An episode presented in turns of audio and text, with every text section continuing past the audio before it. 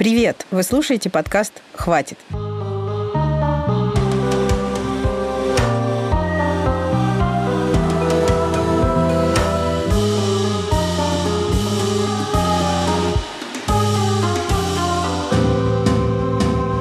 Здесь мы говорим про то, каково быть женщиной в современном мире – в этом эпизоде вместе с моими героинями я буду рассказывать вам о том, как женщин дискриминируют при устройстве на работу. Дискриминируют представительниц любых профессий. Сегодня своими историями поделится врач, менеджер, копирайтер, рекрутер, сотрудница НИИ и даже исследовательница Арктики и Антарктики. Мы попробуем разобраться, что плохого в том, что женщины на собеседованиях спрашивают о замужестве и репродуктивных планах. А еще вы узнаете историю Ирины Ищенко. Ее начальник систематически домогался ее, и ей пришлось пришлось подать на него в суд. Об этом мы тоже поговорим, как на женщин влияет то, что коллеги оказывают им так называемые знаки внимания, и как можно это остановить, если вы живете в России. Меня зовут Настя Красильникова, я делаю этот подкаст в студии «Амурские волны». Подкаст «Хватит» выходит при финансовой и моральной поддержке Европейского Союза. Подкаст основан на одноименном документальном сериале, который можно посмотреть на start.ru. Сейчас я работаю в области, в которой неважно, мужчина ты или женщина, и работодатели не обращают на это внимания. Но был период, когда я искала работу в совсем другой области, и тогда чуть ли не каждое собеседование обязательно заключало в себе вопрос, собираюсь ли я рожать в ближайшие годы. При этом э, видно было, что работодателям, в общем-то, не очень важно, что именно я отвечу. Они видели перед собой девушку детородного возраста, которая была замужем, и по их лицам было видно, что это одна из основных причин отказа. Конечно, никогда официально это не позиционировалось как причина отказа, но сами причины отказа, в принципе, тоже, как правило, не назывались. И таких отказов было очень много. Это история Ксении, подписчицы моего телеграм-канала «Дочь разбойника». Аналогичных историй мне присылают очень много – вопросы про репродуктивные планы на собеседовании – это некоторое общее место. А, меня зовут Анна. А, эта история случилась, когда я проходила телефонное интервью с компанией Катек, эм, которая хантила меня достаточно давно. HR была девушка, и мы достаточно неплохо пообщались на какие-то профессиональные и околопрофессиональные темы, после чего она достаточно так активно закидала меня вопросами из разряда «А сколько вам лет, замужем ли вы, планируете ли вы выходить замуж?». Меня это немного смутило. Я на тот момент ответила, что мне 26, я не замужем, но стою в отношениях. Она продолжила задавать вопросы и спросила у меня, планирую ли я детей. Я была крайне удивлена и спросила, какое отношение это имеет э, к моей работе к моим профессиональным качествам, на что она мне резонно ответила, что ну вообще-то нам нужен работник, а вдруг вы соберетесь рожать, и что мы тогда с вами будем делать? Меня это, откровенно говоря, повергло просто в шок, после чего, так я была, в принципе, не в самом радужном настроении, я ответила ей, что мы не сработаемся по идейным соображениям, повесила трубку. Вот такая история. Меня зовут Аня, мне 30 лет, я руководительница. Я только выпустилась из университета и искала работу в сфере медиа. И я откликнулась на вакансию ассистентки редакции в одном очень крупном и известном женском портале. И на собеседовании где-то 15 или 20 минут меня очень долго расспрашивали, в каких отношениях я сейчас состою, через сколько собираюсь замуж, тогда я не была замужем, когда планирую детей, точно ли я их не планирую в ближайшее время. И, в общем-то, я старалась как-то отвечать на эти вопросы. Под конец э, меня попросили написать расписку о том, что я в свободной форме расписку о том, что я не планирую детей в ближайшее время. От работы я отказалась. Здравствуйте, меня зовут Маша. В 28 лет я решила найти более интересную работу. Я ходила по собеседованиям, и каждый рекрутер спрашивал меня, не планирую ли я иметь детей. На что я всегда отвечала, что в данный момент нет, я хочу найти работу, а потом, ну, не знаю, посмотрим. Все молча кивали, что-то записывали. И только на одном собеседовании мне задали более конкретный вопрос. Я пришла в компанию, а, меня собеседовала женщина, собственник этого бизнеса. Мы с ней очень интересно общались. Мне казалось, нашли общий язык. И в конце сказала, что Маша, здорово, вы нам подходите, но только поймите меня, девочка, на чью должность я ищу сотрудника, она уходит в декрет. А у вас очень опасный возраст. Давайте в договоре мы пропишем, что год вы не будете беременеть. Я была шокирована этим вопросом и в ответ только промычала. Потом После, осознав вообще все, что произошло, я написала в ответ этой компании отказ. И мне кажется, что ну, очень неприятно от женщин слышать такой вопрос и слышать такие условия при приеме на работу. Соискательницам нередко отказывают в работе именно потому, что они находятся в опасном возрасте. Одна моя подписчица пришла на собеседование в крупное рекламное агентство. Вышла с него и через несколько минут получила сообщение от рекрутера. «Вы нам подходите, но вы в детородном возрасте, поэтому мы вас не возьмем». Горькая ирония этой истории заключается в том, что за несколько дней до этого девушка узнала, что не может иметь детей. Подобные вопросы, как и отказ в работе по причине того, что вы когда-нибудь можете завести ребенка и уйти в декрет, запрещены 64 статьей Трудового кодекса. Сейчас я прочитаю выдержку из этой статьи. Какое бы то ни было прямое или косвенное ограничение прав или установление прямых или косвенных преимуществ при заключении трудового договора в зависимости от пола, расы, цвета кожи, национальности, языка, происхождения, имущественного, семейного, социального или должностного положения, возраста, места жительства, в том числе наличия или отсутствия регистрации по месту жительства или пребывания, отношения к религии, убеждений, принадлежности или непринадлежности к общественным объединениям или каким-либо социальным группам, а также других обстоятельств, не связанных с деловыми качествами работников не допускается. Это не я придумала, это Трудовой кодекс. Но Трудовой кодекс не останавливает многих работодателей. Почему работодатели так боятся девушек? Многие из них считают, что если сотрудница уйдет в декрет, им придется платить ей декретные выплаты из своего кармана. Например, одной моей читательнице начальница, когда она сообщила о беременности, сказала, вы трахаетесь, а мне платить. На самом деле это не так. Все выплаты при выходе в декрет оплачивает фонд социального страхования. Он формируется из наших с вами налогов. Вы, наверное, и сами догадываетесь, что дискриминация женщин на работе этим не ограничивается. Часто женщинам отказывают в повышении зарплаты или продвижении по службе именно потому, что они женщины. Давайте послушаем отважных девушек, которые согласились поделиться своими историями об этом. Меня зовут Екатерина, я врач-анестезиолог-реаниматолог. Я проходила ординатуру в одном отделении реанимации, где не работает ни одной женщины-врача. Мне там тоже сказали, Катя, жалко, что ты не мальчик, то взяли бы тебя на работу с удовольствием. Я переводчица-синхронистка. На одном круп, крупном технологическом объекте я работала вместе с коллегой-мужчиной. Эм, распределение нагрузки было практически одинаковым. Э, но в какой-то момент коллега проговорился и сказал, что его ставка в два с половиной раза больше, чем моя. Я не постеснялась обратиться к заказчику и обозначить этот вопрос.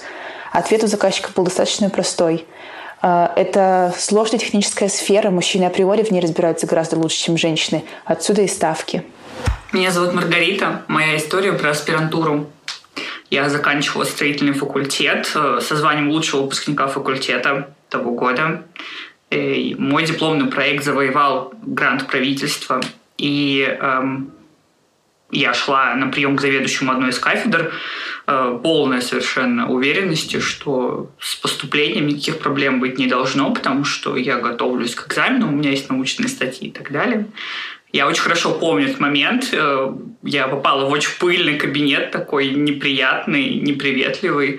И еще до того, как я успела договорить свое имя, не говоря уже о том, что я подготовила для того, чтобы презентовать свои достижения, э, профессор меня прервал и сказал очень обидную фразу, которая мне запомнилась, наверное, навсегда, что он скорее возьмет в аспирантуру первого попавшегося мальчика-троечника, чем девицу, потому что от женщин в нашей науке никакого толку нет. Меня зовут Женя. Когда-то давно, в районе там, 12 года, я работала в одном таком типичном питерском НИИ, она называлась «Гидроприбор». И уже когда я работала чуть больше года, я заметила, что у меня стабильно ну, заканчивается квартал. Парням, которые вместе со мной начинали работать, у них стабильно появляется какая-то прибавка, какие-то премии, какие-то вещи. А у меня ничего. Я как-то подошла к своему главному и спросила, что типа вот, ну вот как? То есть я уже там беру на себя какую-то духовную ответственность, вообще вроде как тоже что-то делаю, но почему парни получают, а я нет? Во что он мне прямым текстом сказал, что типа, Женя, ты девочка, парням нужнее. У них там типа семьи, дети, а кому-то нужно девочек на свиданиях выводить. Как бы зачем тебе премия? Не знаю, как у вас, а у меня внутри все клокочет, когда я слышу такие истории. Тут самое время вспомнить про стеклянный потолок. Стеклянный потолок – это невидимый барьер, который ограничивает продвижение женщин по карьерной лестнице. Не потому, что они недостаточно хорошо работают, а из-за гендерных стереотипов. Вы про эти стереотипы наверняка слышали. Например, почему-то принято считать, что женщина не может быть хорошей начальницей. А вот история потрясающей девушки Саши, которая прекрасно иллюстрирует то, о чем я сейчас говорю. Привет, меня зовут Саша. Я четыре года проработала в научно-исследовательском институте Арктики и Антарктики. И я с лихвой хлебнула дискриминации. Начнем с того, что начальник нашего отдела не хотел отправлять меня в экспедицию в Арктику, когда уже это было везде утверждено, просто потому что я женщина. Он не захотел и даже не стал это аргументировать. Аргумента «ты женщина» было достаточно. Я смогла поехать только потому, что в руководстве института нашлись другие адекватные, здоровые люди. Кроме того, в институте любая экспедиция – это всегда проблема, связанная с дискриминацией женщин. И в Арктике это меньше выражено, но в Антарктиде это очень-очень ярко. Особенно в Центральной Антарктиде, где считается, что очень суровые погодные условия, поэтому женщины просто не смогут в таких выжить. А, конечно, такие условия есть и они по всей Антарктиде, особенно в центральной части, но это совершенно не мешает женщинам нормально работать наряду с мужчинами на станциях других развитых стран. И сейчас во всем мире совершенно нормально то, что в составе станции женщины и мужчины примерно 50 на 50. Все ок. Но только в России чтобы женщина поехала в Антарктиду, это что-то из ряда вон выходящее, и обычно это разовое мероприятие. То есть у женщины нет возможности, например, начать какой-то свой проект и постепенно его вести, раз за разом приезжая на сезон в экспедицию. Ну и, соответственно, это сильно уменьшает перспективы, если ты хочешь, развивая свой проект, также повышаться а, по карьерной лестнице и получать какие-то другие возможности. Тебя отсутствие экспедиции сразу же срубает огромный пласт перспектив. И поделать с этим ничего нельзя, потому что в институте так уж повелось. И даже понятно, почему так повелось, потому что сейчас я наблюдала ситуацию, когда журналисты, которые периодически приезжают в институт и снимают репортажи о наших исследованиях, они буквально в смысле не хотят, чтобы девушки рассказывали об исследованиях, потому что это непривычно слушателю, а, наблюдателю, зрителю. Им привычно, чтобы полярник выглядел как крупный мужчина с бородой в растянутом свитере, и никого не интересует то, что это исследование уже много лет ведет женщина. И доходит до смешного, когда а, какие-то например, слова в репортаже поручают мужчине, который этим исследованием не занимается, в то время как девушку, которая, собственно, его делает, просто облачают в халат, и она остается сзади где-то на фоне изображать э, работу в лаборатории. И это не только в институте, где я работала, это и в университете, и на протяжении всей моей жизни. Люди, которые старше, например, преподаватели, у которых больше веса, от которых зависят мои оценки, а, мой диплом, или моя карьера, или научные статьи, которые я пишу, например, мои соавторы или мои начальники, прямые или косвенные, они считают возможным как-то высказываться э, на мой счет, делать какие-то сальные комплименты или как-то себя вести совершенно неподобающе. Но при этом какие у меня возможности им ответить, если я напрямую от них завишу, и поэтому я оказываюсь в таких диких ситуациях, как у меня было, например, а, мой соавтор в статье, от которого я ждала ну, большую часть комментариев по статье. Они были важны, это была важная часть. После того, как он пытался ко мне подкатить, я его максимально корректно отшила, и он просто пропал. Он перестал отвечать мне на рабочие вопросы, и в итоге на меня лилось за то, что я не могу закончить статью в срок. То, о чем рассказывает Саша, сальные комплименты, приставания, зажимание в углу – это часть рабочей реальности для огромного количества женщин в нашей стране. Домогательства на работе не считаются проблемой в России. Понятия харасмент нет ни в уголовном, ни в трудовом, ни в административном кодексе. В России практически невозможно привлечь начальника или коллегу к ответственности за то, что он распускает руки или требует заняться с ним сексом. Ирина Ищенко попала в такую ситуацию и пытается добиться справедливости уже больше трех лет. Давайте послушаем ее историю. Значит, я работала на госслужбе в Мурманской области, так как у меня муж военнослужащий, его распределили в Мурманскую область. Из Москвы мы, соответственно, переехали вдвоем и я занялась поисками работы. А с Олегом Фадякиным а, мы а, занимались вместе на курсах английского, и он, соответственно, а, знал, что я приехала из Москвы, он тоже работал в сфере IT, он знал, что у меня московский опыт.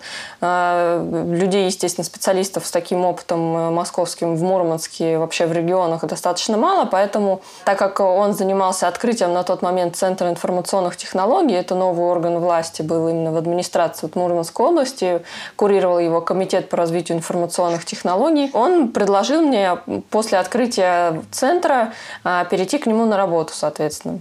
Он э, проявлял знаки внимания, а знаки внимания заключались только в словах. Никаких физических действий не было. Он говорил, что я там достаточно стильно одеваюсь, как-то выгляжу там красиво, отличаюсь от других девушек. В какой-то момент, э, наверное, месяца через два, работая в Центре информационных технологий, я, соответственно, была ну, по стандартному трудовому договору устроена с испытательным сроком в три месяца. А месяца через два Фадякин уже начинал физически применять какую-то активность ко мне, он пытался зажать меня где-то э, в коридоре, э, ну, как бы учитывая его массу, он там весит порядка там 130 килограмм, а я достаточно там худенькая, маленькая, мне как бы тяжело было вообще с этим справиться, и как-то я его пыталась отпихивать, говорила ему, не надо этого делать, вы как бы женатый человек, я замужем, у вас есть ребенок, давайте соблюдать какие-то границы. Все это раскручивалось все больше и больше, э, дошло до того, что он начал меня уже шлепать где-то, э, пытаться там постоянно прижимать. Все это уже происходило при коллегах, все это видели все. Когда он там напивался на работе, он там говорил, давай поедем куда-нибудь, давай поедем ко мне. В какой-то момент он, видимо, понял, что никаких перспектив нет. Э, он стал мне угрожать и говорить о том, что если ты будешь мне отказывать, я тебя уволю по статье. Это вот была первая угроза, да, он мне говорил, ты же на испытательном сроке, я тебе сейчас испорчу трудовую книжку, уволю тебя просто по статье, если ты как бы ну, не будешь со мной проводить время. У меня начались и проблемы и со сном, у меня начались проблемы с моими другими болячками, естественно, все на фоне вот психосоматического состояния такого моего негативного всплывают кучу других болезней. А я постоянно была в нервном, в таком нервозном состоянии, я постоянно рыдала на работе.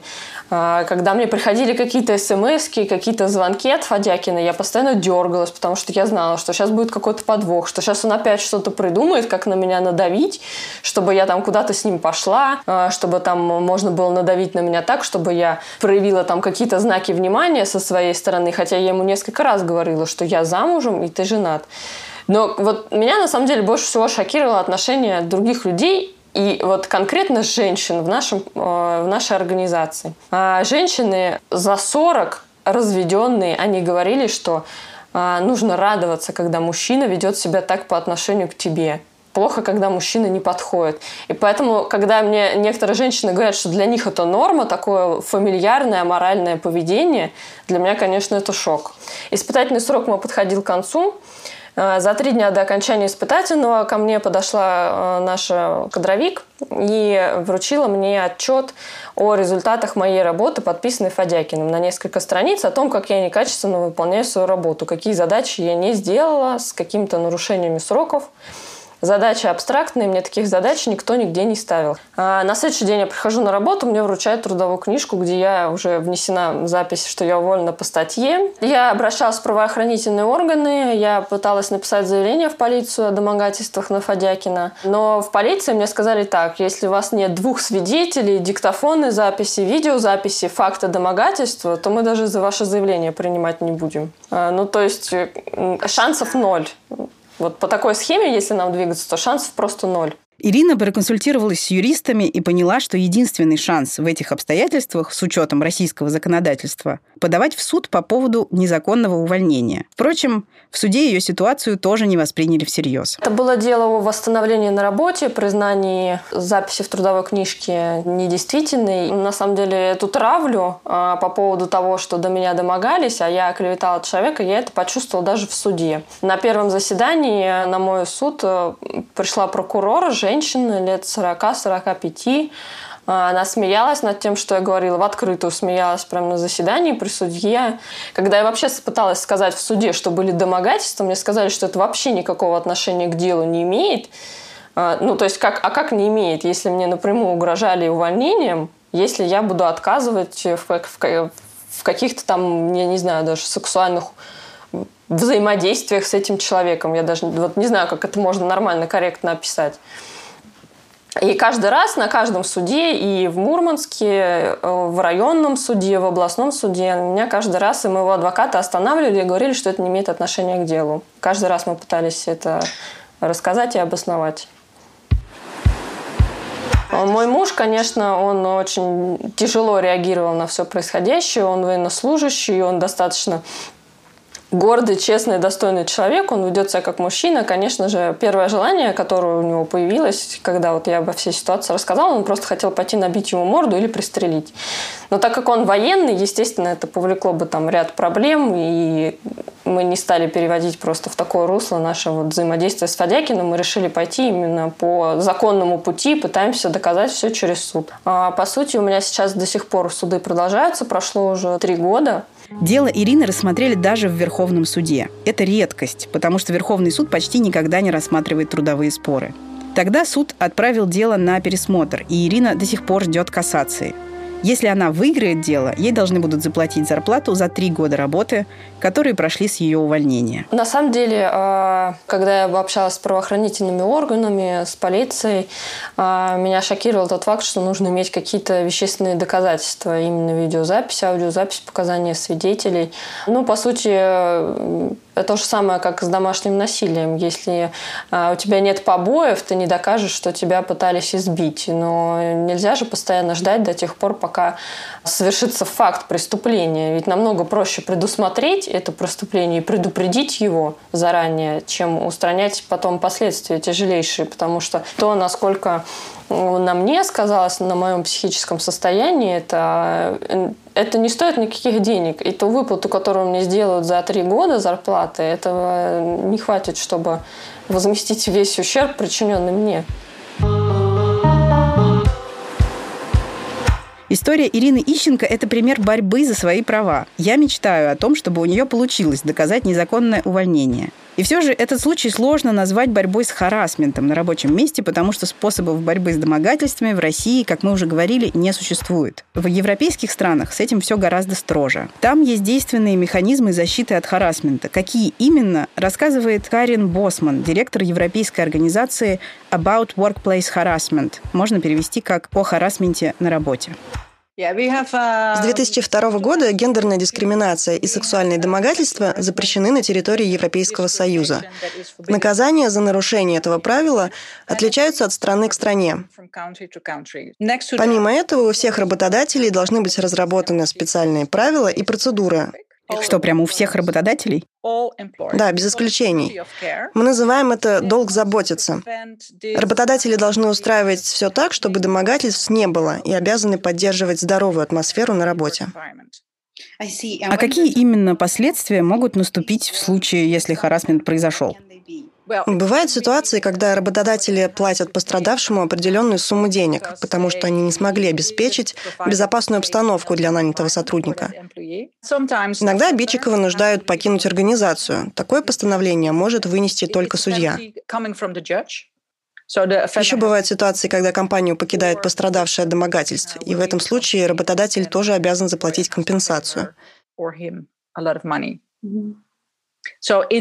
Размеры компенсации сильно отличаются от страны к стране.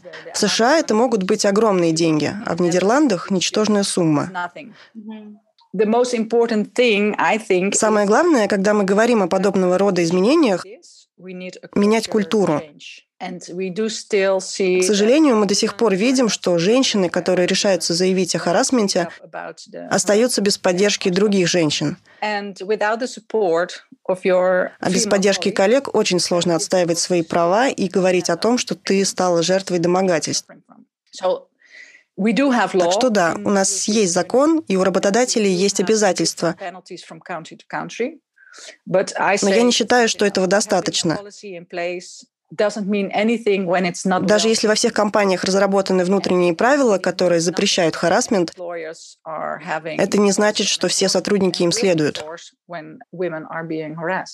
Я побывала на сайте вашей организации, и там в первом же экране сказано, что сексуальные домогательства не имеют отношения к сексу. Можете объяснить, что это вообще значит? Да. Э, харасмент — это не про секс. Он не имеет отношения к любви или к другим приятным чувствам. Харасмент — это про власть.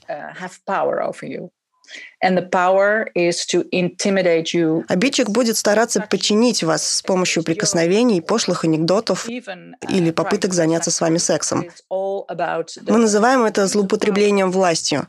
Человек, который вас домогается, не влюблен в вас и не хочет классно провести с вами время. Он хочет вас контролировать. Понятно. А объясните, пожалуйста, вот как работает этот механизм? Допустим, я сотрудница большой европейской компании, и меня домогается коллега.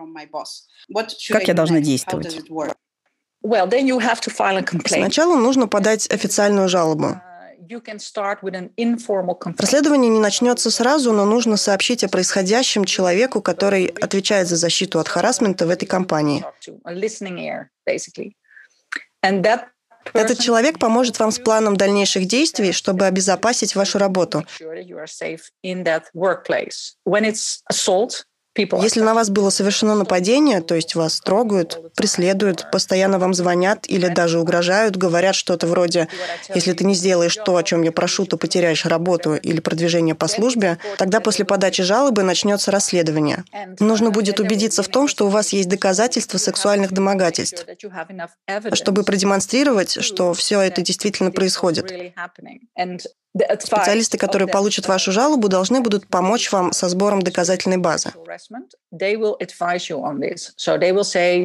Они предложат вам фиксировать каждый момент наедине с обидчиком, будут спрашивать, кто еще был рядом в этот момент, и может свидетельствовать в вашу пользу.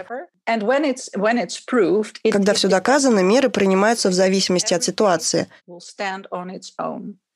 Бывает так, что обидчик не понимает, что его действия могут восприниматься как харасмент, и в таких случаях может помочь даже разговор с ним. Uh, Некоторых обидчиков отправляют на специальные курсы, где им объясняют, что такое нежелательное поведение could help to change that way of thinking uh, of that uh, of that person. Потому что далеко не все обидчики неисправимые харассеры. Um, Давайте представим такую ситуацию. Я вижу, что мою юную коллегу харасит наш общий босс. Что я должна сделать в этот момент? В 42% случаев харасмент прекращается, если свидетель говорит о том, что он все видит. Но прежде чем что-то сделать, посоветуйтесь со своей юной коллегой. Спросите ее, как ты, как эти эпизоды на тебя влияют и как тебе помочь. Потом обсудите ваш общий план действий. Если жертва харасмента не хочет, чтобы вы вмешивались в ситуацию, вы должны к ней прислушаться.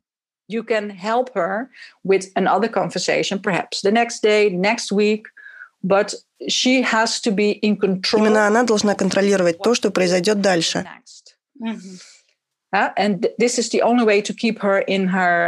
Если вы начнете предпринимать какие-то действия в обход жертвы, вы можете сделать и без того непростую ситуацию опасной для нее. А как харасмент отражается на том, что происходит в рабочем коллективе? Когда ответственные люди, менеджеры ничего не предпринимают в связи с харасментом в компании, они как бы говорят, у нас можно домогаться женщин. В результате сотрудники не будут чувствовать себя в безопасности. Они будут чаще болеть, делать больше ошибок, бросать работу, выгорать. И это будет стоить вашей компании денег. Большинство работодателей этого почему-то не понимают. Такая нездоровая, небезопасная атмосфера в компании стоит больших денег. То есть получается, что дешевле все-таки завести такие правила и придерживаться их. Да, да, инвестиции в этические кодексы, запрещающие харасмент на работе, отлично окупаются. Ваша организация будет гораздо более успешной, если обстановка на работе безопасная и здоровая. Если сотрудники чувствуют себя вправе пожаловаться, если их домогаются.